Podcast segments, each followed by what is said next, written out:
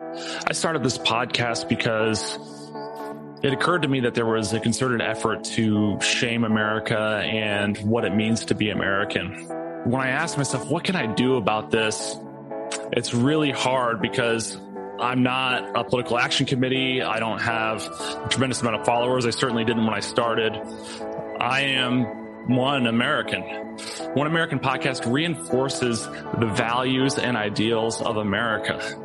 It reinforces Americanism by having conversations with key influencers of all sorts of different backgrounds, beliefs, but with one thing in common the belief in America and that America is inherently good. So I'm asking you today, as one American, to subscribe to the channel on YouTube to keep the conversation going to reawaken America.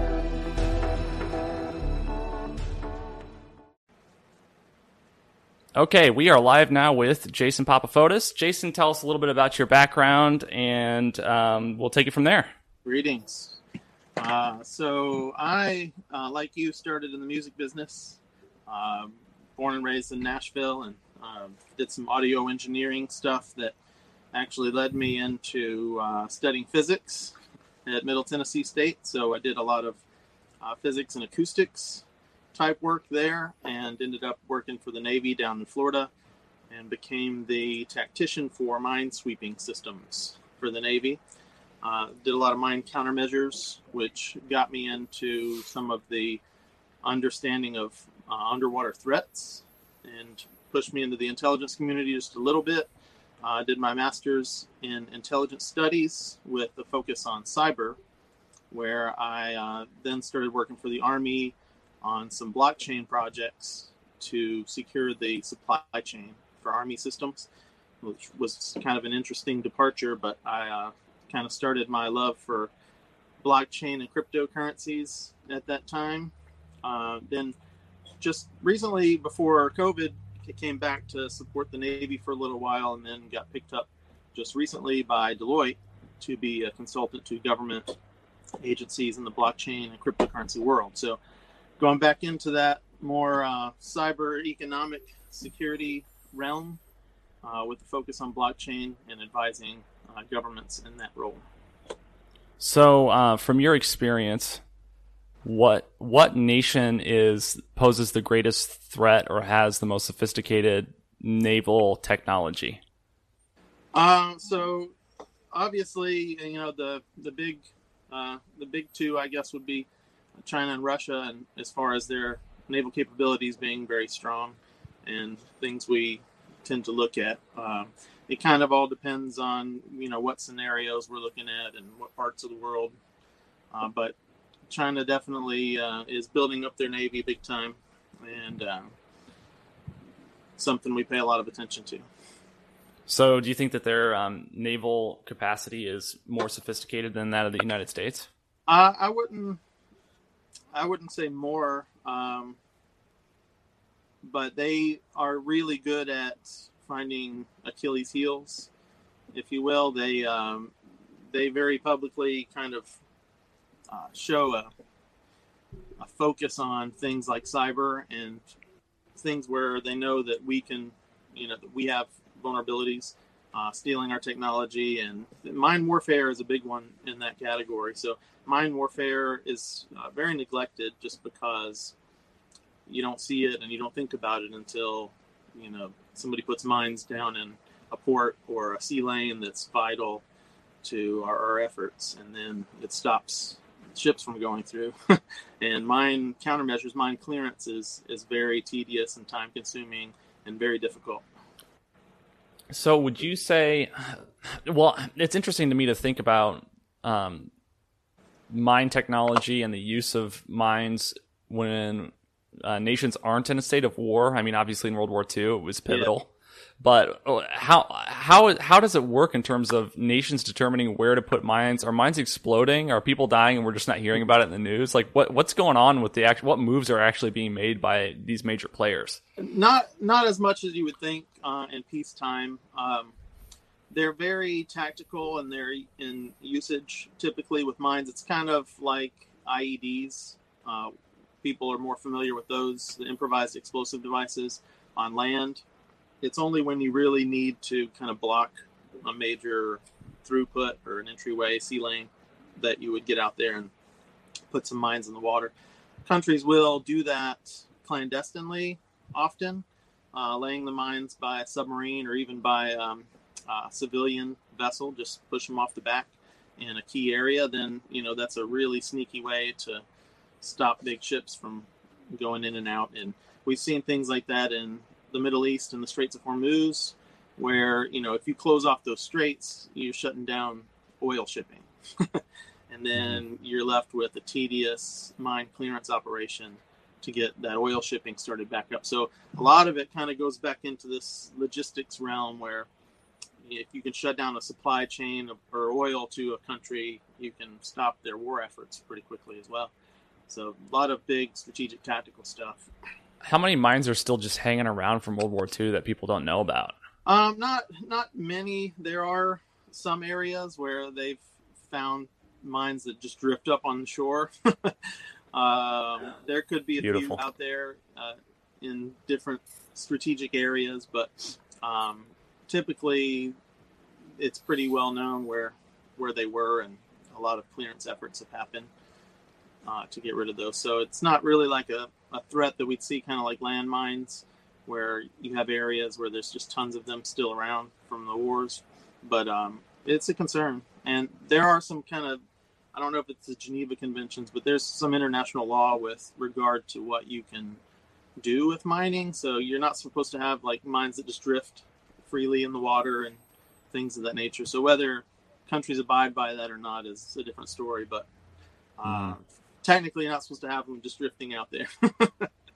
So while you were working in, in the acoustics capacity of national defense, yeah. um, uh, did you ever build the Iron Man suit? No, I'm just kidding. Yeah. we were working on it. so, so uh, you were studying for a cyber intelligence master's at the time, is that right? Yes, correct. Okay. So what did you learn in that program and how have things changed?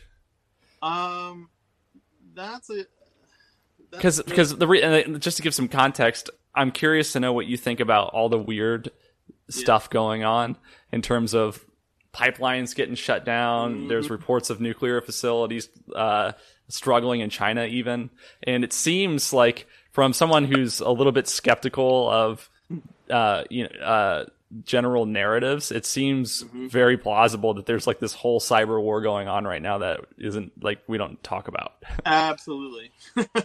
so, um, in my studies, I wasn't working directly in cyber at the time, but I was focused entirely on on China and on cyber for grad school. So, hmm um, while doing those studies, I I really I I had already had this kind of Achilles heel kind of mindset. What can countries do that um, to get the biggest bang for their buck? I guess because mines are one of those things you can stop you know an aircraft carrier from being where it needs to be if you lay down some mines, and they're pretty cheap. So uh, cyber's the same way where you get a lot of bang for your buck. And there was uh, some specific studies. I guess one of the books I cited most was uh, Joel Brenner's America the Vulnerable. He was a former inspector general at the NSA, and he laid out a scenario very clearly. He said uh, in in a Taiwan scenario where China decides to go in to Taiwan, um, and we sent a, a carrier strike group to stop them, uh, they could just flip the switch and turn off our power grid and say, "Sorry, turn around. you know, we'll turn your power back on." Uh, so they, the NSA was saying these things back in 2011, and I was studying that extensively, and I said, "Wow." Um, a lot of what we're doing is almost obsolete if something like that can happen. You know, if they master these little Achilles heel areas, I think they called most of these things the assassin's mace, where they actually had studies on how can how can you be like an assassin. You know, it all goes back to the art of war, where uh, they try to win without fighting, and they're really good at that thought process. The Chinese are. Um, how to minimize that. Oh, go ahead. Well, I was just going to say, so obviously Texas got a lot of heat, for lack Yeah. of a better term, uh, regarding its independent power grid throughout the um, this like winter storm anomaly that we had this this this winter. Um, there were there was there were a lot of uh, opponents online that were just saying, hey, you know, if, if we had a grid that was connected to the national grid or other states, then we would have been able to import power. Um, however, from a security standpoint, what are your thoughts on independent power grids? Um, I mean, it, you could still cyber hack the Texas grid, right? yeah, I mean that's it's it, it goes along the lines of the the power grid and the election uh, integrity conversations. Uh, Mhm. essentially, anything connected to the internet and anything that is using these centralized legacy systems, for lack of a better term, uh, is vulnerable. Um, there's Mhm. no way around it, and that's where the blockchain stuff got me really interested because the old way of thinking about cyber i mean it's not a very old um, endeavor in general cybersecurity but the way that most people do it now is we have these systems that were not built uh, with that integrity in mind they weren't built inherently secure they were uh, centralized systems on one big server somewhere that have plenty of points of entry that are connected to everybody in the world uh, China has taken an opposite approach and they've closed everything off. So they have a very tight control over their their internet. Whereas we, uh, everything we have, if it's connected to the internet, it's vulnerable somehow. And with, with quantum computers, especially coming online, the encryption methods they use for even closed networks are um, becoming vulnerable. But Yeah, so that's interesting, and I don't want to just gloss over that, but we rely on apps like Signal and Mhm. uh, uh, email platforms like Proton Mail and all these all these third party tools to encrypt our communication. Um, and traditionally, that's been a, a, a totally effective approach to internet privacy. Mhm. But with quantum computing coming out, the the, the computer processing speed is going to be so astronomically improved Mhm. that even if you have encrypted um, technology that you're using, the, the, these computers are fast enough that they can brute force and test passwords and test uh, hash hashes. I guess would be the technical term. I, I don't know if I'm I'm, Yeah. I'm just kind of talking, but the, the the computers are strong enough that they can crack even encrypted messages, and and, and it won't take ten thousand years like it does with a traditional computer now. And so that's going to be very interesting to see how that plays out. I think domestically when um, there's just really no way you can hide your information unless there's some sort of way to reverse the uh, the quantum computing to make encryptions that are you know astronomically more complicated you know to sort of balance it out i don't know if that's possible Yeah, I mean, you, so two things there. You can use quantum computers to quantum encrypt things. So Mhm. as the uh, as the decryption methods become better, the encryption methods will become better too. But it's still that constant cat and mouse game, and we still even companies like Proton Mail, they you know they're famous for putting their servers in a mountain in Switzerland and keeping everything end to end encrypted but they're still all on servers in a mountain in Switzerland. so right you can still take their servers out or um, you know hack into them in the way that all the data is still in one place. Whereas um, when blockchain came along, I mean, people just think of it with in terms of the cryptocurrencies, but I think the technology inherent to it is much more interesting. And the Um, technology existed before bitcoin right Yes, all of it was in pieces, and there were people. I mean, encryption is, you know, super, older than a lot of computers. It's just mostly math, uh, and then the distributed idea was around long ago as well. So, the inherent feature that makes it secure is the distributed nature of it. You don't have all your data on one hard drive, for instance. So you would have little encrypted pieces of your data all over the place. And there's no way to hack into one thing to get all your data. You just have to hack your one key that pulls all your little pieces back together. Uh, so when you have something on a distributed network like that, you're it disincentivizes hackers because a hacker can't hack into the one big proton mail server for instance and get everything and then work on decrypting it they have to go out and find all the little pieces everywhere and uh, you know put them all back together then unencrypt it so uh, mm-hmm. it really mm-hmm. is amazing when you can you uh, clone a blockchain um uh, so you could probably clone the blockchain but what happens is the data is not on the blockchain quote unquote when you have data structures like that your data is all over the place so you can't even like reach out and grab all of it um, because it's scattered to the winds.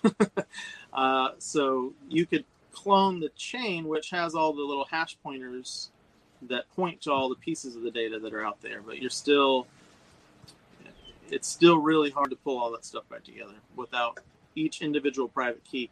And that's where the disincentivization piece comes in. So with cybersecurity, you're never going to entirely win because you're still always out there and you're vulnerable somehow.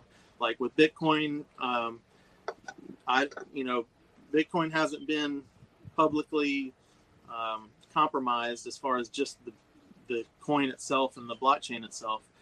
Uh, but once it gets to having all these little external pieces, you can hack into these pieces like exchanges and wallets, and those are more centralized, more traditional types of technologies that can be hacked.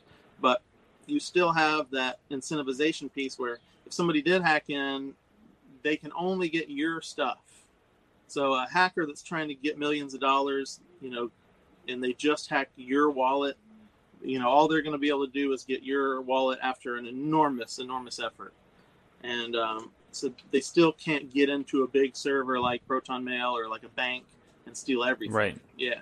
So, so one thing that I think is interesting that I've learned is um, my neighbor is a cybersecurity professional, and nice. um, basically he works for a firm, and major companies, including banks, hire this firm to uh, hack their systems so they can identify security vulnerabilities. And he's really educated me on. We spent a lot of time together. He's really educated me on the fact that the vast majority of security vulnerabilities are um, people based. So even though he is a very competent computer hacker and he can write yeah. code like crazy, a lot of his job is calling and pretending to be the vice president or pretending to be a consultant and, you know, walking into offices in a suit and acting like, you know, he was hired to, you know, do HR and mm-hmm. just hooking up a, a, thumb drive to the network. And so, you know, even with the, the, the nice thing about blockchain technology, of course, is that you can't just hack one, um, sort of mainframe and then access all the distributed information from there. However, people are still going to be giving out, um, you know, their Coinbase passwords and the verification code that they just got texted, you yeah. know, when people call and they think it's the IRS or whatever. And so, um, uh, that's that's something to consider as well too. That I think um, we don't realize is that a lot of the hacking that that that is done is is much less technical and much more personal. Big time, and that's one of the um, intelligence community arguments all the time. The human intelligence is always the best. uh, and yeah, hacking is is a very social endeavor. It's a, a lot less technical than you think. And even some right. of these guys that are brilliant hackers, you know, they can go online and get all these tools, uh, open source, off the dark web or wherever.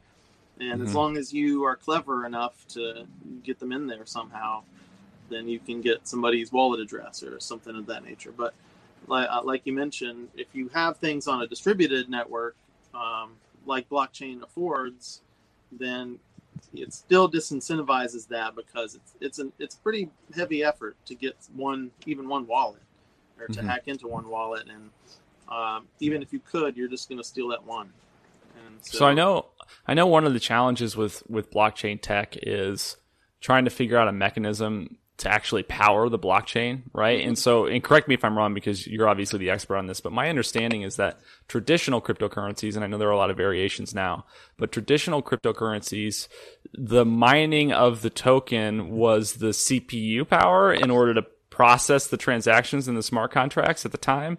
And, um, uh, um, one of the challenges is, yeah, this, this platform is amazing, but if there isn't a lot of distributed, distributed processing power going into the blockchain, then it's going to be increasingly difficult to actually run sophisticated programs on the blockchain or hosting a website on the blockchain, for example, right? So how does that how is that working now, and, and how are, how are companies moving past that? Um, so Bitcoin, and the biggest differences are uh, in that world are um, Bitcoin and Ethereum. So Bitcoin mm-hmm. was created with that mining process and what they call proof of work. And basically, there's your your computer solving a really complex problem for the cryptography, so that you're put into a, a lottery system after you verify the next block in the chain. And then if you solve that one, you're put into that lottery system to get the award of the next Bitcoin that comes into being. So you're mining. Okay, let me just pause and interrupt you. I'm sorry, I don't want to interrupt, sure. but yeah, if the government develops quantum computing, mm-hmm. couldn't they just mine the rest of the bitcoins and then uh, assume a, a massive por- uh, portion of the whole entire blockchain, Bitcoin blockchain? There's there's still some difficulty that's built in with those problems that you're solving. There was actually mm-hmm. a guy that tried to use a super a government supercomputer uh, to do that, and it apparently doesn't. I'm not super familiar with the process, but apparently it doesn't help you to have like a massive supercomputer because you still can't um, you still can't mine it all like with your one supercomputer trying to do all the work yourself. You still have to wait until the next block to try to solve that one problem that's put out, and then you're put into the lottery system still, and you you may or may not win that next block still in the in the lottery system. So okay, it's it's designed to kind of spread it out against that. You know, yeah, yeah, like that lottery instead of one person being able to steal all the processing power like that. Okay. Uh, I'm yeah less familiar with the mechanisms of the proof of work and proof of stake. So, so how did Ethereum distinguish differentiate itself from Bitcoin in that technical uh, sense? At first, it didn't. it was proof of work also at first, but they had a plan from the beginning. Um, well, two twofold. Uh, Bitcoin was never designed to do other things. When Ethereum came along, they said, well, now that this cryptocurrency ecosystem is there, we can build a computing platform on top of it. So what they did was they took this uh, good idea of cryptocurrency and they made it to where all these all this math that was happening, they basically made it into a computer is the way to think about it in your mind. So now there's this whole distributed ecosystem out there, all these transactions going on, and this guy put a, a he programmed it and put a program on there instead of you know, instead of having your web app hosted by Google, it's actually hosted and operates on top of all the cryptocurrency transactions. So, so, so what's actually what's actually fueling the the transactions, the processing of the blockchain, if if not mining of the token? It mining of the token was the case with Ethereum. Okay. Um, okay. But no longer. Moving, yeah, they're moving to a system right now uh, that's proof of stake instead of proof of work where okay. it's still kind of a voting system slash lottery system where the you send it out to the network um, to provide their um, participation in the system instead of solving a problem with your computer you just participate and so you actually have to stake your coins so you have to have enough coins to stake and once you stake them in the system you're a voting participant to verify the. So there's still incentive to have the. There's still an incentive to have the token. Yes. Don't worry about this this uh, webcam. I'm going to get it fixed. Yep. I think it's going to do it every 30 minutes. Okay. Uh, that's fun. yeah, it's because I have a DSLR hooked up. Ah. But that, that's just the nature of it. Hold on a second.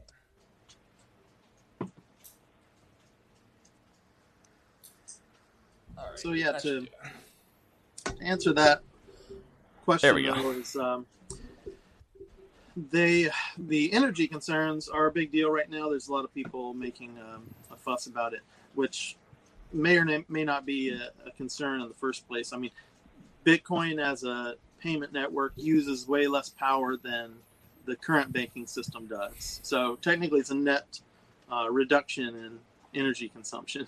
yeah, yeah. So why are they? Yeah. Why why were they lying about that? I mean, they obviously know the data's in. Um, I don't know. I you know I think it's just a matter of. I think they're worried about fiat. The political winds, if you will, and you know, as proof of stake networks come on board, like Ethereum, they will be better in that regard. I mean, they still use some power, but it's not gonna it's not gonna be a big power consumer uh, once it's proof of stake because it's going to be more participatory. But you still have to you know run your computers and run the internet and Uh, So what if you have an astronomical amount of token? Um, Mm-hmm. Do you have a dis- do you have a disproportionate advantage when you in a proof of stake environment where you get way more votes, or you can Mm. sort of muscle the whole entire system? I'm not I'm not as familiar with it to be able to speak to it intelligently, but uh, Mhm. my understanding is you can have a pretty large dis- disproportionate amount of votes. But I mean, the whole idea is if you owned all the coins and you somehow you know amassed every every coin there was out there, there's the, there's no value in having it anymore because nobody's trading it. Mhm, Uh, so mhm. it goes back to kind of the fundamentals of money, which is it's the invisible uh, hand. it- yeah, it really only has value in the fact that people are using it as a payment network. Okay, that makes sense. Well, I'm particularly interested in blockchain tech because, you know, we saw a lot of interesting things in terms of censorship this year. Um, and one of the things that was particularly alarming to me was not just that the social media platforms censored people, but the fact that even the web hosting was, for example, taken away from Parler, right? Yeah. And you know, I'm not a fan of Parler because I think the app sucks, but I am a fan of freedom of speech and the fact that they couldn't even be on the internet because uh, Yeah. uh, Amazon has s- such leverage over the entire sort of hosting industry was really alarming to me. And my, I'm optimistic that perhaps somehow with blockchain technology in the future, we can host websites and um, social media content and just communication in general on the blockchain so that even if a government entity or corporate entity wanted to deplatform uh, an individual or a business, that it would be tech technologically impossible.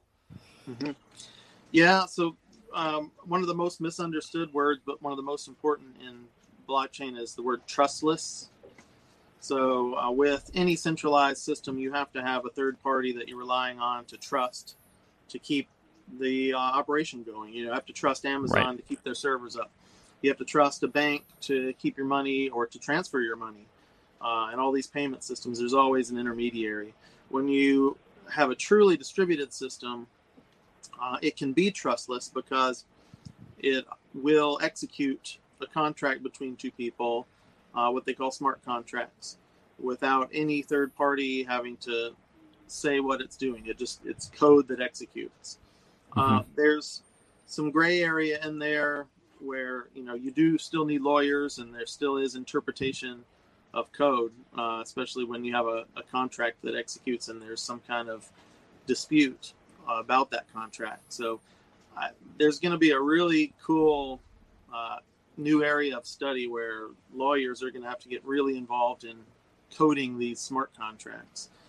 Um, but once that happens, you're going to have a lot uh, less trust uh, that's required, which doesn't mean it's less secure. It doesn't mean it um, you can't trust it, but Mhm. it executes trustlessly. So um, you know that it will execute. You know that it won't be knocked out. You know it won't be censored. Uh, so you know Ethereum's original promise was we have these things called smart contracts. They run. They don't run on your computer. They run on these transactions that are happening, and these smart contracts will execute without any third-party interference, without any downtime, uh, or without any possibility of censorship. So uh, it, it was a huge promise in the beginning, and it seems they're well on their way to actually achieving that. And the smart contracts area is really kind of what I'm most fascinated with um, as far as the application of these things. but most So- importantly, you know, securing systems, distributing systems, and making uh, mon- both money and uh, cyber sys- e- cyber economic systems, making them more resilient. Well, it's interesting to me because you have a situation now where the the blockchain technology is more secure than what we previously considered to be our most secure um, assets, like for example, banking, right? Yeah. And if you think back historically, like the original purpose of a bank was to have a building with a vault that could protect your actual assets, like whether you had gold, silver, or, or paper cash. The actual building would hold it and protect it and assume liability in case something happened, like a bank robbery, right? So you'd have to keep tens of thousands of dollars in your mattress. And what shifted was you know, in the digital era, banking became much less about protecting a physical asset and much more about being an entity that has the power to lend, right? So the reason people have banks or use banks now is because A, they need a place to store digital currency. And I know it's not digital currency, it's actual real fiat, but it's current, it's currency measured digital, digitally, right? And it's a place to store your money so you can conduct business. But then, you know, because everyone deposits in these traditional banks, that's also still the most reliable place to get loans, whether for a business or a mortgage or whatever. And what's really interesting to me about the blockchain technology and cryptocurrency in general is that it totally eliminates the need for a bank at all because it's more secure than your bank, A, and the funny thing about it is if you could, if you stake your your coins or your tokens, you can get much more um, uh, of a return on your investment than a traditional savings account that pays like two percent or two and a half percent a year from the bank. I mean, these banks are making a ton of money off interest from the loans that they they they lend out, but they they give hardly any of that back to anybody with actual deposits in the bank, right? And this whole peer to peer lending might completely eliminate the need for for banking at all, and I think that fact is probably the greatest threat to cryptocurrency because there's going to be a lot of incentive from a government standpoint and from a Federal Reserve central banking standpoint, uh, and international um, central banking standpoint, like the IMF, to shut it down because it basically renders them obsolete. And uh, you know, I know they can't completely shut it down because it's a blockchain, but they can make it incredibly difficult and cumbersome to use with regulation. Absolutely. Uh, there's you know so much to unpack in just that piece. I know. I didn't mean to rant, but the, No, the, no. the notion that cryptocurrency can replace banking is incredibly empowering to Yeah. middle class people. And I'm really afraid that though the powers that be and special interests will do everything they can to prevent it from happening. And I think that's why we're starting to hear whispers about, you know, Bitcoin technology being harmful on the environment. And I think that there's rumblings going on because they're trying to frame an argument to shut it down. But I hope that's not true. I mean, I put a lot of money in cryptocurrency and, and I'm optimistic about it and I believe in the tech, but I just hope our, our, our government officials don't screw it all up.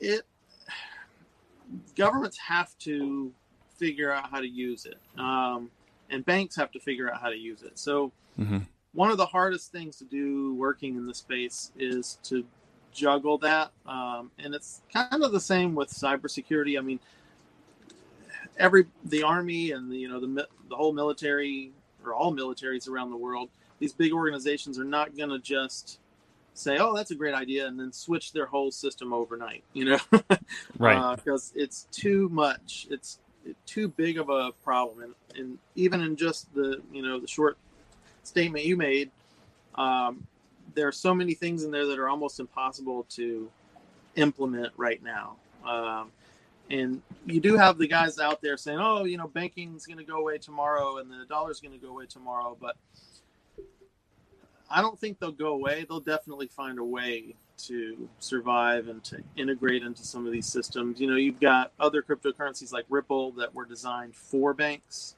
uh, so there's a little bit more centralized control over those things.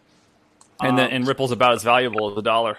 Yeah, so that's yeah, Ripple's Worthless. A, Ripple's a funny one. I mean, yes, so it is kind of in that realm where you know they can print more of it, so you you run into the same problems, but it's more resilient, and um, but you know when you're invest people that invest in Ripple, it's kind of like well, you know, it's designed to kind of maintain parity with the dollar and to be used by banks, so you're not going to see the major gains in that as an investment as you would in other things. Hopefully, you know, ho- hopefully if it Mhm. works well, it's just going to integrate and become you know part of the banking system.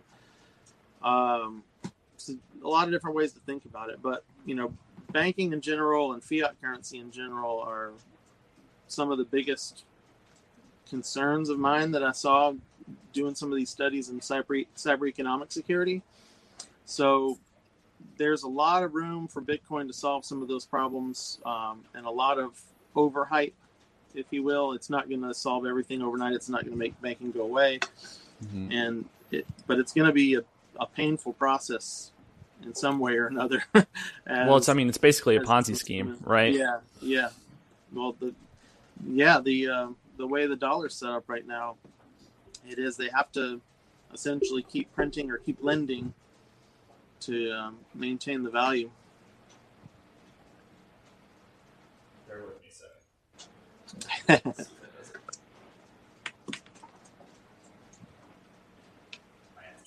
Oh, there we go. Yeah. All right. So this camera I've got, it's got like a heat sensor and it resets every 30 minutes, I think. I think that's what's going on. Uh, But um okay, so talking about cryptocurrency and banking, um, I want to talk to you a little bit about fiat versus an asset-backed currency. And you know, traditionally, um, economists have and, and civilizations have found value in gold and silver, particularly gold, right? And um, no one has really I I haven't heard like a really good explanation as to why that is. Like obviously gold is a very beautiful metal. It's it's hard to find, right? So you have like a limited quantity of it.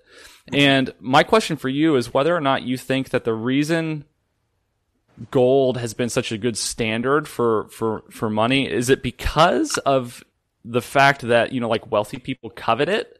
Or is it actually just because of the fact that there's a very limited supply of it? And if it's the second reason um, it could bitcoin potentially be like a new gold in that you know it's it maxes out at i think 20000 units or 20, what how many how many bitcoin are they gonna are gonna mine total I don't ever remember the number. I looked it up a hundred Right. times.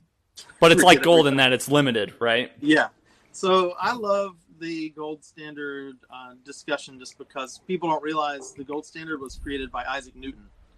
So as a oh really physicist um, and somebody just sitting and doing the math, you know, Isaac Newton came up with the gold standard because you can only and then immediately spent the rest of his life trying to figure out how to artificially manufacture gold yeah the alchemy. He's like, let's let's back our currency with gold, and I'm gonna go keep working on this lead project. Nice. So yeah, from from the physics point of view, you know, you can only create gold in in stars. Uh, so all of Right. it that's here is all of it that's gonna be here, um, and that it really doesn't have much to do with whether people value it as a precious metal or jewelry or whatever. You know, it, it's very useful. Um, so you, it is a useful commodity. You can trade with people. It's conductive. It doesn't tarnish. So just from the first principles physics point of view, that way Elon Musk would think through things, uh, or the way Newton did. It's like here's this thing that doesn't tarnish. It's always beautiful. It's always usable. People always want it, and there's a limited supply of it. So it's it's the perfect just baseline for the math if you're going to do the math on building an economy.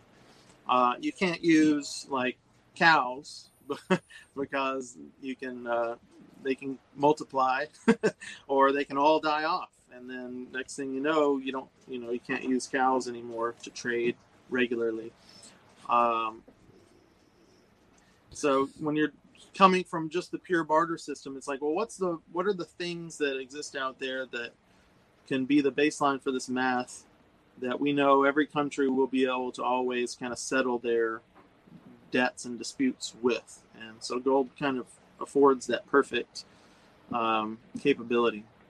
Uh, Right. bitcoin is uh, you know peter schiff is one of the probably the most famous guy that argues that bitcoin doesn't have any inherent value um, but I've, I've seen a, an excellent debate with him. I was just trying to look up. I forget um, who. I'd love to watch that because I struggle to think that to, I struggle to understand why gold has innate value either. Because I I mean, when if if the if if civilization collapses, nobody's going to care about gold. Yeah, uh, yeah. So you know, and that's why, like in collapse situations, things like cigarettes and food become, you know, number one. If we were ever in a collapse scenario, nobody's going to be running around asking who has some gold. Mhm. but it gold is going to be the equalizer um, for other Internationally, So yeah, if Yeah. one if one government collapses, then they're going to have to kind of settle their disputes again with gold or with their natural resources. So in the U.S., uh, you know, one of our biggest concerns is our our production has gone down so much. So we're not producing as many things as we were before, and we don't have uh, natural resource production as much as we did. So uh, if we were exporting everything and we were a net energy exporter and we could make all of our own food and all of our own stuff, then I would be less concerned. um, mm-hmm.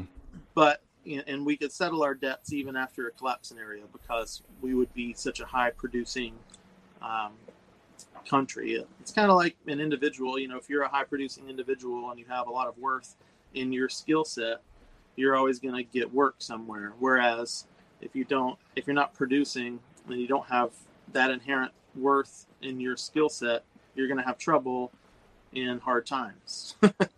so, right. Same with countries. Um, and gold was always the perfect equalizer there because you could settle your debts with other countries. You could kind of restart an economy based on gold. And the Constitution does specifically call out gold and silver coins as the only form of money we should have because they had a lot of these problems in the colonies originally with them printing their own currencies in the mm-hmm. 13 colonies. Well, and that's what's so interesting is that the Constitution, like you said, it does explicitly yep. say that the government can coin money based off of gold and silver, right? I think it even explicitly says gold and silver. Yep. And the funny thing about that is with the creation of the Federal Reserve Bank, they basically outsourced fiat, which in my opinion, it seems to me that the founders thought fiat should be illegal. Yeah, absolutely. There are some writings and um, I think maybe back in the, the Federalist paper and papers and some of the other early writings of the founding fathers, they had a lot of problems with those 13 colonies printing their own money. And, mm-hmm. you know, you have a 100% rate of failure with all fiat currencies. Every time it's ever been tried in all of human history, it has failed. So, uh, you know, 100% success rates or, or failure rate is not so good. Yeah. Um, well, there's so, a whole section, and if you read about the the fall of Rome, um, yeah. you know, a lot of scholars agree that a, a major component of, of, that collapse was the debasing of the currency. I mean, they were they were they were saying silver coins were made of pure silver when they were really only like sixty percent silver, and they were doing all sorts of stuff like that. And that's the that's part of the reason why I think the whole the civilization collapsed. Yeah, I mean, it, it, it's really similar to if you just look at it from a personal finance perspective. You know, if you get yourself like super heavy in debt and you don't focus on any of your own skills and means of production, um, you're going to get into a situation eventually where you can't pay it off and you you don't have any skills that are in demand to pay it off and you don't have any stuff that to sell to pay it off so mm-hmm. then you have to declare bankruptcy um, countries are no different when you think of them in the geopolitical terms. You know, we're well. There is one difference. Yeah. The difference between a nation and an, and an individual is an individual can't just say, screw you, I'm not paying you back. Yeah. yeah. Right? Because then you get arrested, right? Yeah. I guess you can't be in prison for debt, but you, you know, you face charges, you're forced, forced to liquidate assets, things mm-hmm. like that. But a nation, if a nation is completely in debt, um, to another nation, they could say, all right, you know, try and collect, right? And I know yeah. that's bad for your international credit, but one of the things that I think the United States should be doing is as punishment for the CCP inadvertently or intentionally releasing COVID, I think that we should just erase all of our debt to China and say, you know what, we're not paying you anything that we owe you because you yeah. screwed the pooch. And if you don't like it, you know, go to hell. I mean, so that's the only thing that I see as a possible geopolitical solutions here. You know, I mean, it, it's a really unusual situation. But yeah, war. You know, we've fought wars for things of that nature. There's a lot of weird little elements to some of the wars in the Middle East, like Saddam wanting to use his own currency to trade oil, and things that play into these geopolitical gamesmanship, if you will. You know, where you're trying to bring value to your currency and to yourself uh, mm-hmm. in the eyes of the world. But like you just said, I mean, that's the crazy thing about the dollar. You know, uh, during Vietnam, people wanted to cash in their dollars for gold. well, because they, they, knew the government was spending beyond what the reserves actually yeah, had.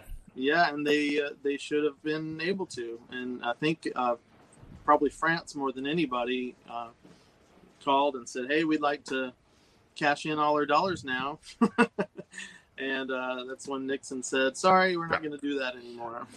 temporarily, temporarily. temporarily. yeah. It's kind of creepy. If you go back and actually watch the announcement that he made on television saying that we were going to move away from the gold standard, Yeah, it it's is. super creepy to listen to him because in retrospect, it sounds so post-apocalyptic. And Yeah. then I think it was interpreted much differently domestically. It was like, oh, okay, we're going off the gold standard. That's fine. You know, but now it's like, oh no!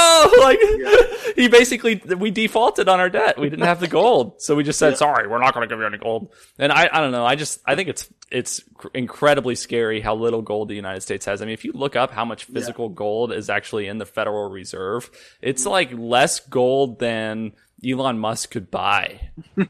Yeah. You know, like, like if you if you sold all of your shares in Tesla, or if, or if Bezos sold all of his shares in Amazon, he could buy all the gold the U.S. has.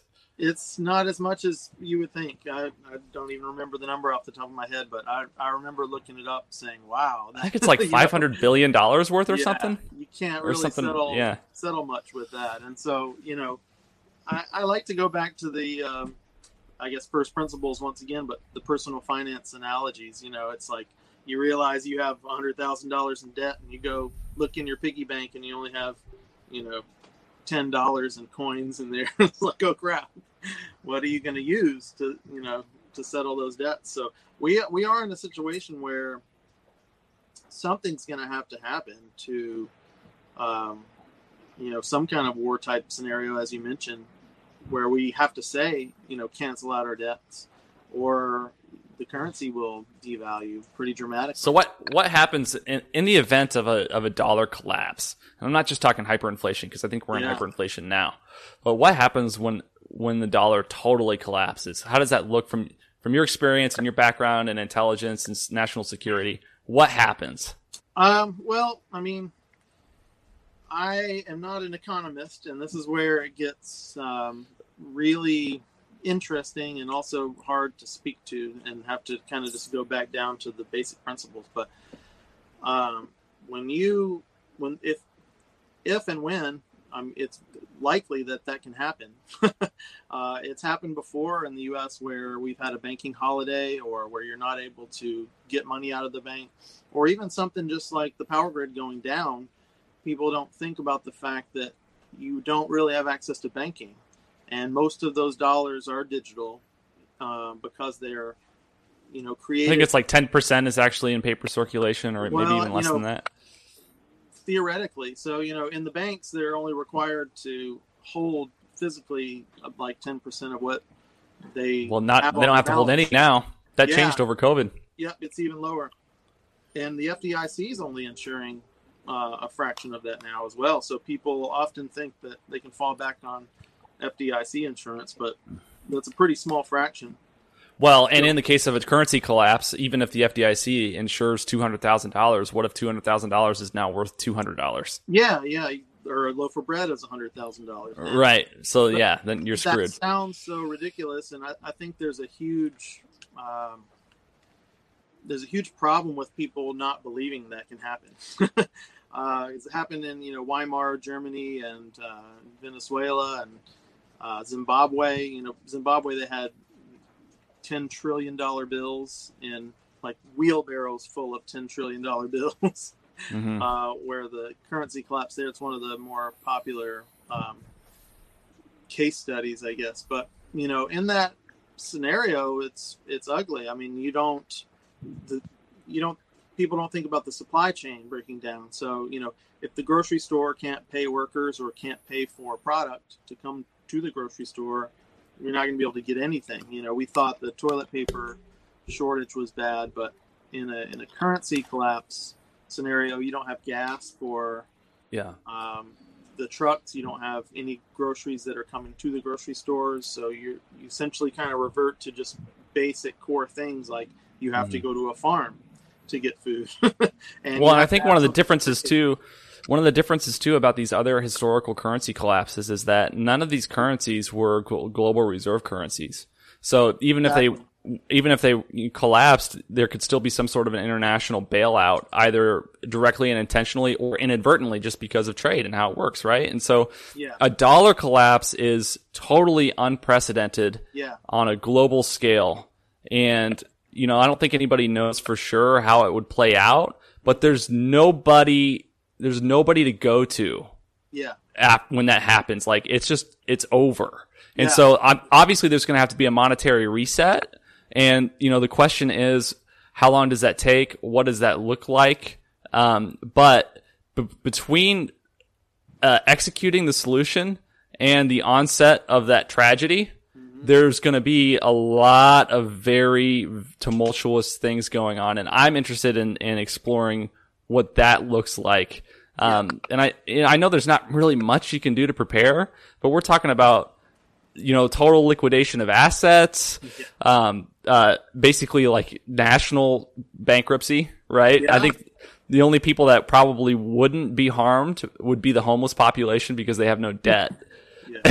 Yeah. and so, and so it'd be like one of those situations, but like, uh, um, I, I just wonder from a national security standpoint what that looks like. And I think in the event of a total collapse of the global reserve currency, what kind of like what you mentioned earlier, touched on earlier, the countries with the most physical gold are probably going to be in the best shape, or the countries with the most cryptocurrency may be in the best shape if, if cryptocurrency is adopted as part of the reset, which I don't know whether or not it would. Um, and that's scary to me because China is well positioned in that case scenario to just totally acquire and dominate globally. Um, uh, uh, because we don't have any gold and they are importing gold and they are producing gold domestically. They're, they're stockpiling. They're they're super smart. I mean, you know, going back to the analogy again of personal finance, they're they're the one person in the room who has saved up a bunch of physical things. They have um, moved all the production to their country. So you know, it's like the most valuable person, the most valuable skill set in the room, the person with the most assets. They just have an enormous amount of leverage. Uh, yeah, there was and tremendous amount of domestic control over their own people. Yeah. Um, just to hit on the crypto piece a little bit, I mean, I think, again, like Peter Schiff is one of the more rational voices out there. He is a huge um, uh, poo pooer, for a lack of a better, word- better word, of, of Bitcoin. He just doesn't see how it could work. And he has a, a good point. There's not an intrinsic value to it per se. Uh, I've heard some really good uh, debates with him, as I mentioned, where you know there's a great value in the in the payment network of it. You can send a great deal of money anywhere in the world instantly without a third party to trust. So that payment network has a lot of value in and of itself because it offers that network of exchange. But again, there's not an inherent value here to trade on that payment network if the currency collapses. You know, we don't have. Um, I'm not confident that we would have internet yeah, for I a mean, time. again, yeah, that's that's a huge concern too. If the Like, uh, imagine out, if imagine if Amazon Amazon defaults and has to shut down all of its yeah, servers. crypto's not gonna not gonna solve these problems for sure.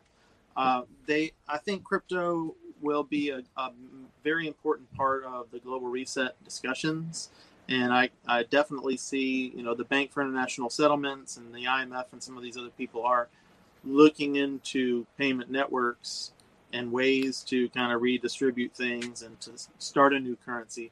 I mean, it, it would have to be a global effort, uh, a Herculean global effort to recreate a currency to replace the dollar because of that world reserve currency status. It's not just a problem that we have domestically. So there's, you know, two fronts. The U.S. government would have to find a way to redistribute some kind of internal mechanism of trade. and that's going to be monumental as well, just because we get so many goods from China already. Uh, and we I tell you what, we don't have any gold, but we could we could. It'd be funny if we made an ammo backed currency. Yeah, no doubt. Yeah, there you go. We got plenty of ammo. Well, I mean, you, that's a thought. I mean, you could sell the ammo internationally, and you could get things of actual. Well, and the beauty is, the more you produce, the more is is consumed. yeah, So yeah, so you know, there's a little bit of a hedge against inflation on an ammo backed currency because people do shoot ammo Yep. recreationally, and so you just you Yeah. just keep making it and keep shooting it. absolutely. So, I mean, ammo has been currency in the past, and it, it could be again for sure. But that's one thing we do have a lot of. So it's like if you go broke, you know, you're going to be scrounging through your closet for things of value to sell at the pawn shop. Yeah. See, but the interesting thing about this is, it, it, seems to me very plausible that in the event of a total dollar collapse, mm-hmm. there will be a new global reserve currency, and the international community will not entrust that to the United States. Yeah. Right. Yeah. And when the United States um, was um, given the privilege of being the international um, reserve currency, it was a much different country. Okay, so we had just won World War II, and we had the gold and, standard, and we had a, a, and B, we had the gold st- gold standard, and C, our manufacturing was incredible at the time. Yeah. So we were perceived as a very productive economy. It was not just some service based economy. Mm-hmm. But now that we've totally switched from actually producing anything, mm-hmm. a, and we're basically just living off of the returns of the Ponzi scheme that is the dollar. In the event of a dollar collapse, the the, the, the amount of influence that China has internationally in terms of its intelligence community, yeah, and uh, uh, who it's bribed and, and bought off. I mean, the, the international community, yeah, the international community basically covered up that COVID was a CCP leak on accident, right? Yeah, or accidental or intentional, I don't know which. But I think that it's very likely that China would be picked Mm-hmm. as uh, you know the the country responsible for a reserve a new reserve currency backed by gold or whatever just because well, the, the, they're so productive. And in the event that that is the case it seems to me to be a very damning thing for what it's going to be like to be in the United States. That's probably my biggest concern of all. Um, I think the the yuan is actually a reserve currency already. Um, there are different agreements out there, like the one we have with OPEC, that make it to where you have to trade oil in dollars, U.S. dollars. So you can't use the yuan for those types of transactions because you have to trade oil in U.S. dollars. So there's a lot of agreements like that. When they go away, it's going to be really bad.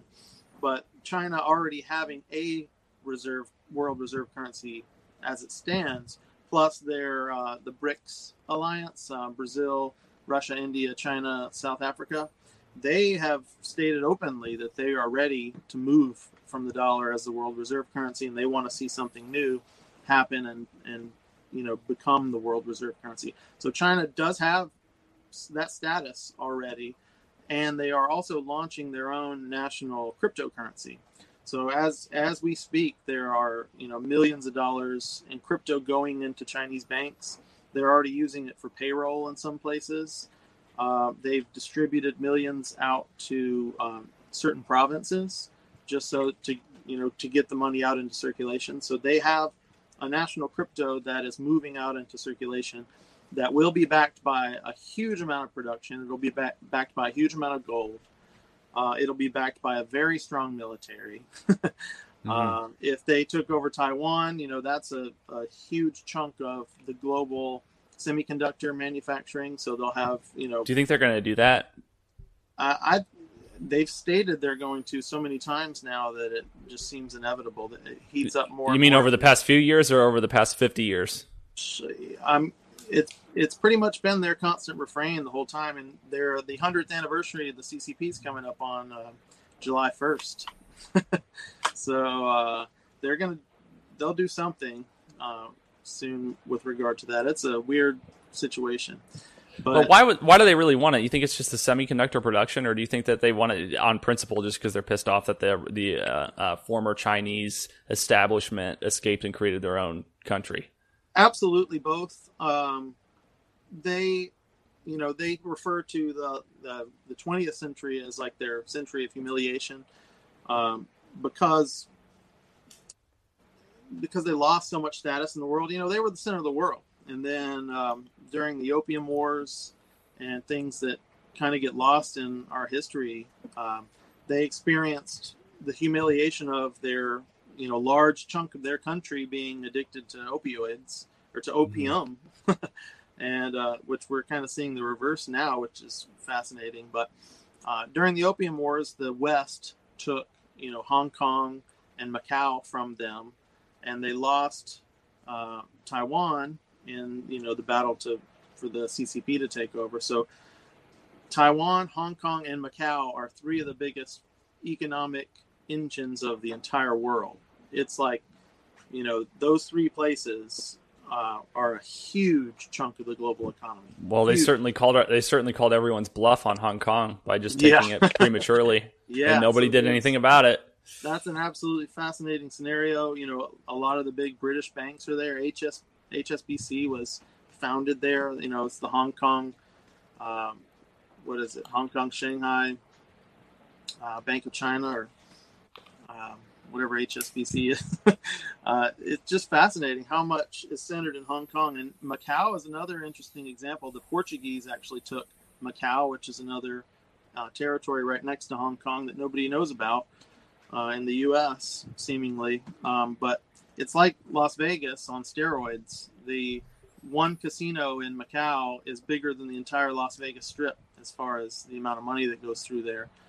And so you have this huge, basically equivalent of the Chinese Las Vegas. You have this enormous economic financial center of Hong Kong, and you have this enormous manufacturing, amazing free uh, democracy in Taiwan that is just pumping out a huge chunk of the economy. So if they take those three things and they have firm control over those three things, they have firm control over the global economy, and they're in uh, in no position of worry for for emerging as the strongest country to kind of back a global reserve currency. So, do you think it's reasonable to say that um, uh, the greatest threat to national security is um, an economic threat, in part or in in large, um, contributed to by um, the vulnerabilities of the, the fiat of the dollar, and mm-hmm. that um, the solution to that um, may be cryptocurrency or may at least involve blockchain technology? Um, the first part of that, I absolutely think that's the greatest threat to our uh, national security right now. I would, I, I kind of usually phrase it in the terms of cyber economic security um, because we really don't have the strong position in cybersecurity or in economics. And they go hand in hand because the dollar is uh, largely digital and it's largely the bedrock of the entire Western uh, payment system and, you know, all international settlements and people hold, countries hold billions and billions of dollars. I was amazed. Um, companies like Sony have to hold billions of US dollars because they're a Japanese company and just the slight shift between the yuan and the US dollar on a daily basis can offset their balance sheet, you know, millions or billions. so when you think about that, there's all these countries because of that world reserve currency status just holding huge amounts of dollars.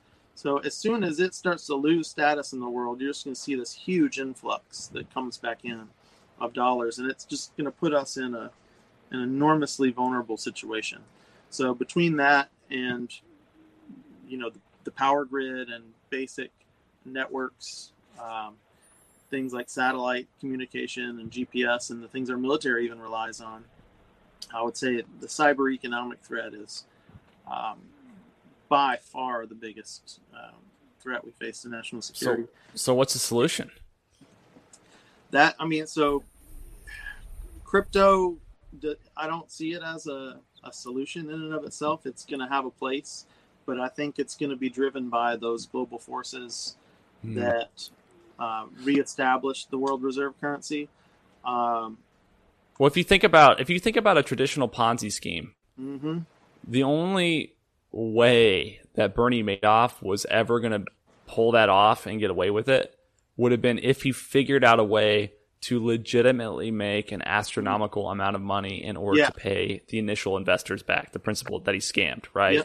and so if you think of the dollar as a Ponzi scheme, the only way that we can really correct the issue without a total um, catastrophe is to become hyper productive, yes. hyper increases in GDP, hyper increases in manufacturing, uh, intellectual development, innovation. And it, it's not increases in spending, it's increases in actual productivity that matters. Because I'll tell you what, man, nobody in the world gives a damn about anything that Americans do. Yeah. right? Like our economy is exchanging the dollars for someone to clean your house and to go to a restaurant. Like it's a service based economy, not a product based economy anymore. And internationally, nobody cares at all what we do except for our a our monetary policy because it's the global reserve currency, and b Yep. our military um, behavior because that's obviously an international impact. And Yep. so if we're about ready to have a global problem, we need to position ourselves to be the global solution, and we're just not right now. Yeah, I think that's 100% spot on. I was going to say production is the number one thing. we would we would absolutely have to, you know, become what we were after World War II uh, overnight to prevent absolute and total catastrophe. And, you know, there are ways to think in this distributed thought process. So crypto and blockchain provide a good way forward, but it's going to be really painful if, if something like that happens. And it's going to require massive organization of communities. So, you know, we're Mhm. going to have to reestablish supply chains, especially from farms, like instantly, and reestablish energy um, and just ramp up production, restart every factory that there ever was, um, and every mine there ever was, or mine an asteroid. you know, there are some there are some crazy things out there. Like some people do see some promise in the moon having uh, rare earth metals that are essential for electronics. China has the mark, you know, they cornered the market in that right now. So the rare earth metal uh, argument is a big one right now uh, because China owns that market big time. But the moon is actually rich in those specific rare earth metals. So something like mining the moon or mining an asteroid could be some kind of crazy bailout. You know, in the in the personal finance um, analogy again, it's like you find a big chunk of gold under your bed or something you stashed away. But again, you know, it's still the reestablishment of supply chains. It's the reestablishment of production. It's becoming important to the rest of the world again. So, you know, it's it's Herculean. Absolutely Honestly, I, I think the solution is to all all we need to do is outlaw trade with China. We can it's it morally it's the right thing to do and it seems Mhm. like economically and you know, I would be temporarily painful, but Yeah. long term healthy, right? So so I mean the CCP it's a terrorist organization. They have they, their whole entire country is built on slave labor, continued slave labor, right? They have a huge human trafficking problem, particularly from people escaping North Korea. Um, uh, and their human rights violations are just overwhelming, right? So from from a moral like, hey, America is against terrorist organizations and human tra- and, and uh, human rights viola- violations, we shouldn't be subsidizing their communism. Right, which is exactly what we're doing as as a major uh, importer from China. And if we cut them off from importing, uh, uh, or, or, or from trade with us, um, we wouldn't have to really make any changes to the regulatory structure around manufacturing, which caused the the labor to be so expensive in the United States and made China, you know, a very appealing alternative.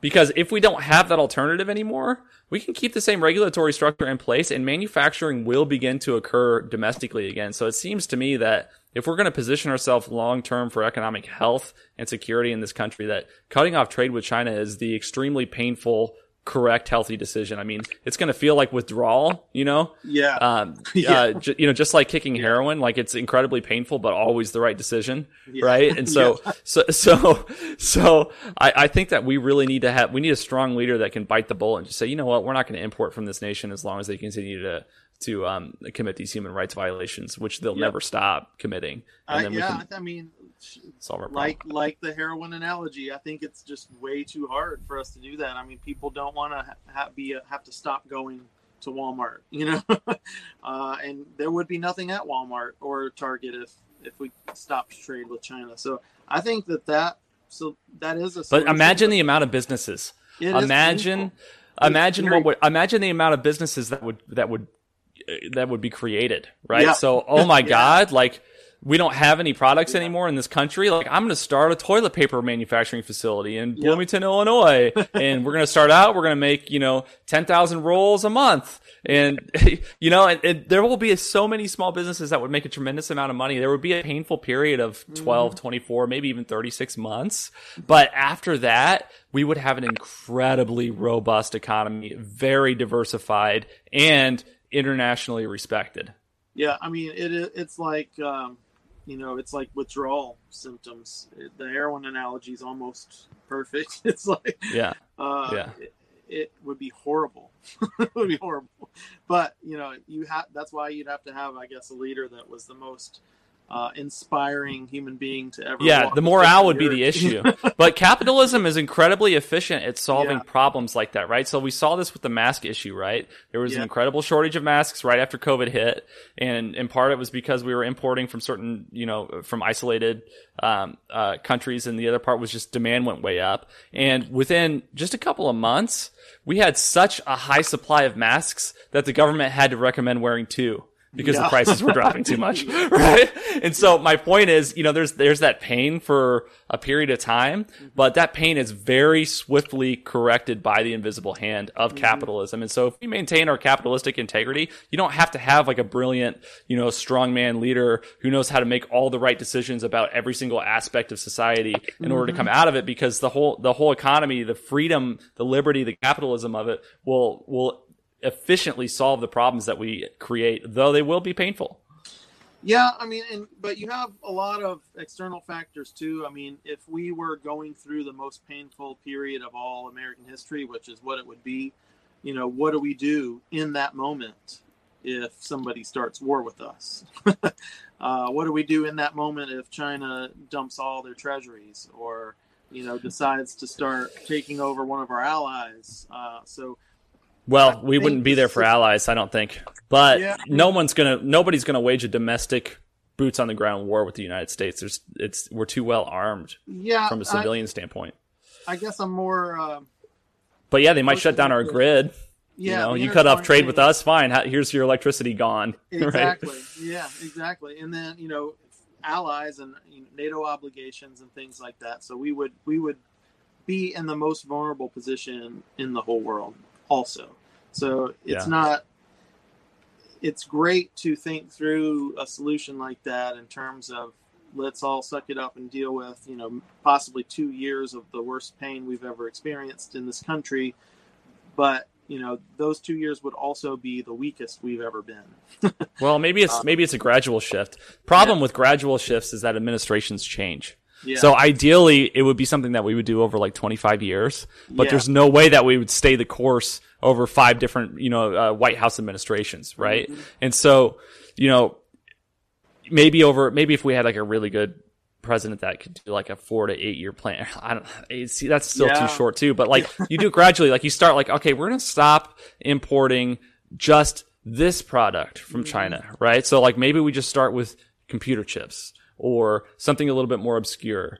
And then, and, and, and, and gradually we can just get to a point where we've, become independent um, uh, sort of the methadone approach, right? Yeah. We've, we've, we've become gradually yeah. independent of the problem, right?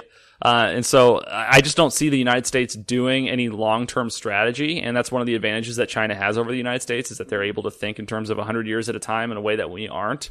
Um, but it's, I'm just so ashamed of the cowardice that our politicians exhibit in that some of these solutions are really obvious and they just continue to lie and cover up these tragedies um, uh, because they're afraid of not being reelected, right?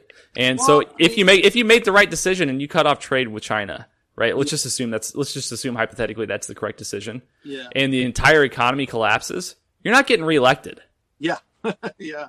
Well, you know, there's so much pressure internationally. I mean, if you look back to 2008, when uh, when other countries learned that our banking system could fail, it was an international scare. I mean, there was terror in Europe. Um, if the dollar collapses, it's not just us that will feel that pain. So, I mean, we're talking about really pissing off every other country that uses the dollar for trade, which is all of them, and uh, right. But I don't think cutting off trade with China would necessarily result in the in the collapse of a dollar. well, it, it hmm, that's I mean possible, but still they hold so much of our debt, you know, that they can do things. Erase the debt. Well, yeah, but you know, then then they do have a reason to use military action or to take over other countries. As other countries collapse, they would just gain so much power and influence; it would be ridiculous. Yeah, yeah, yeah. And obviously, I'm not an expert, and, and but I, I just like I just like throwing these ideas out there. I sort of think out loud. So I I think through scenarios that could help this situation all the time, and I, you know, hope to be doing that soon at a at a higher level um, with the blockchain and cryptocurrency advisory roles. But um, it's just such a huge problem with so many facets, and it's amazing to think about all of it. And the fact that we are economically strong and we do have the world reserve currency is basically our bargaining chip for just about everything else. So we're talking about relinquishing our number one bargaining chip in the entire for the world uh, is what we would have to do. And you know, it's Mhm. it, it is that full methadone withdrawal kind of symptom solution. It's like we're going to have to experience 10 times worse than the Great Depression and be in the most vulnerable position we ever were with possibly no power and no food for an extended period of time just so we can maybe ramp up production and get Mhm. back on our feet. but those consequences are going to happen eventually anyway if we don't do something about it. Our monetary I- policy. I guess articulating that is the hard part. It's like, you know, it's really hard to tell someone they've got to go through something that difficult just to get back on their feet. you know, and Yeah. um, as people say in like the addiction community, speaking of uh, methadone and heroin addiction, it's like uh, dying is a lot easier than changing. so a lot of these people will just choose to keep, you know, lung cancer patients out there just choose to keep smoking because it's way easier to just die and face that awful consequence rather than to choose a equally horrible path just to get back on your feet. You know? Right. So it's Right. it's a it's a really tough scenario. Uh, Well, I think from a from a perspective perspective, mhm. um, we would the people would have to be convinced that there was no no choice. Yeah, Right. So, like with Pearl Harbor, it, there was consensus. There's no choice. We're at war. Mm-hmm. Right. And that- we needed a Pearl Harbor in order to justify getting involved in the war. Right. Because politically, there was a lot of divide on that. And, um, you know, there's probably the intelligence community is so damn good at manipulating everything else. You'd think that they would figure out a way for, um, uh, uh, to manipulate the um, domestic culture Yeah. to have more consensus and a little bit more resolve around s- certain issues that you know if you look into it for a couple hours become much much more very obvious yeah. but Well, I I, mean, like COVID, it's like the uh, the World Economic Forum. You know, uh, talking about the Great Reset and all these things. It's almost like COVID is the Pearl Harbor, but still, people haven't really seen it in that economic context yet. Um, obviously, it's been a, a big economic hurt, but at the same time, there's still all these same band aids. They're just printing more money and uh, giving stimulus. do you think China released it on purpose I don't know. I don't know. I, there's so many. It's almost impossible to know. I mean, if if these are intelligence community forces going against each other for economic reasons, we probably will never know. You know, it's like China could have done it on purpose, but what what's their rationale? You know, there there would also be rationale for a Western agency to have framed China for it to maybe absolve us of our debts. You know, so there's just when you get into looking at how intelligence works and some of these clandestine operations, there's so many players in the world that are so good at what they do. Um, it's almost like there's no telling. Mhm. and uh, we're seeing what we're supposed to see, I suppose. And uh, hopefully, there's some kind of altruistic plan to reset the global economy, but uh, it doesn't feel that way. well thanks so much for coming on and sharing your expertise um, with the audience and me uh, i really enjoyed having you on it's always a pleasure to talk to you jason awesome. And uh, what we'll have to uh, do this again sometime. Absolutely. As All right, I man. Move on and start working in this realm a little bit more, it'll be it'll be a lot of fun. All right, man. Well, good luck with your new endeavors. At uh, you're at Deloitte now, right? I I will be on Monday, so Well, congratulations. Good luck at your new job. Make sure you show up and brush your teeth. that's right. Bye. We choose to go to the moon in this decade and do the other things, not because they are easy, but because they are hard. Mr. Gorbachev, tear down this wall. A date which will live in infamy. I still have a dream. Good night and good luck.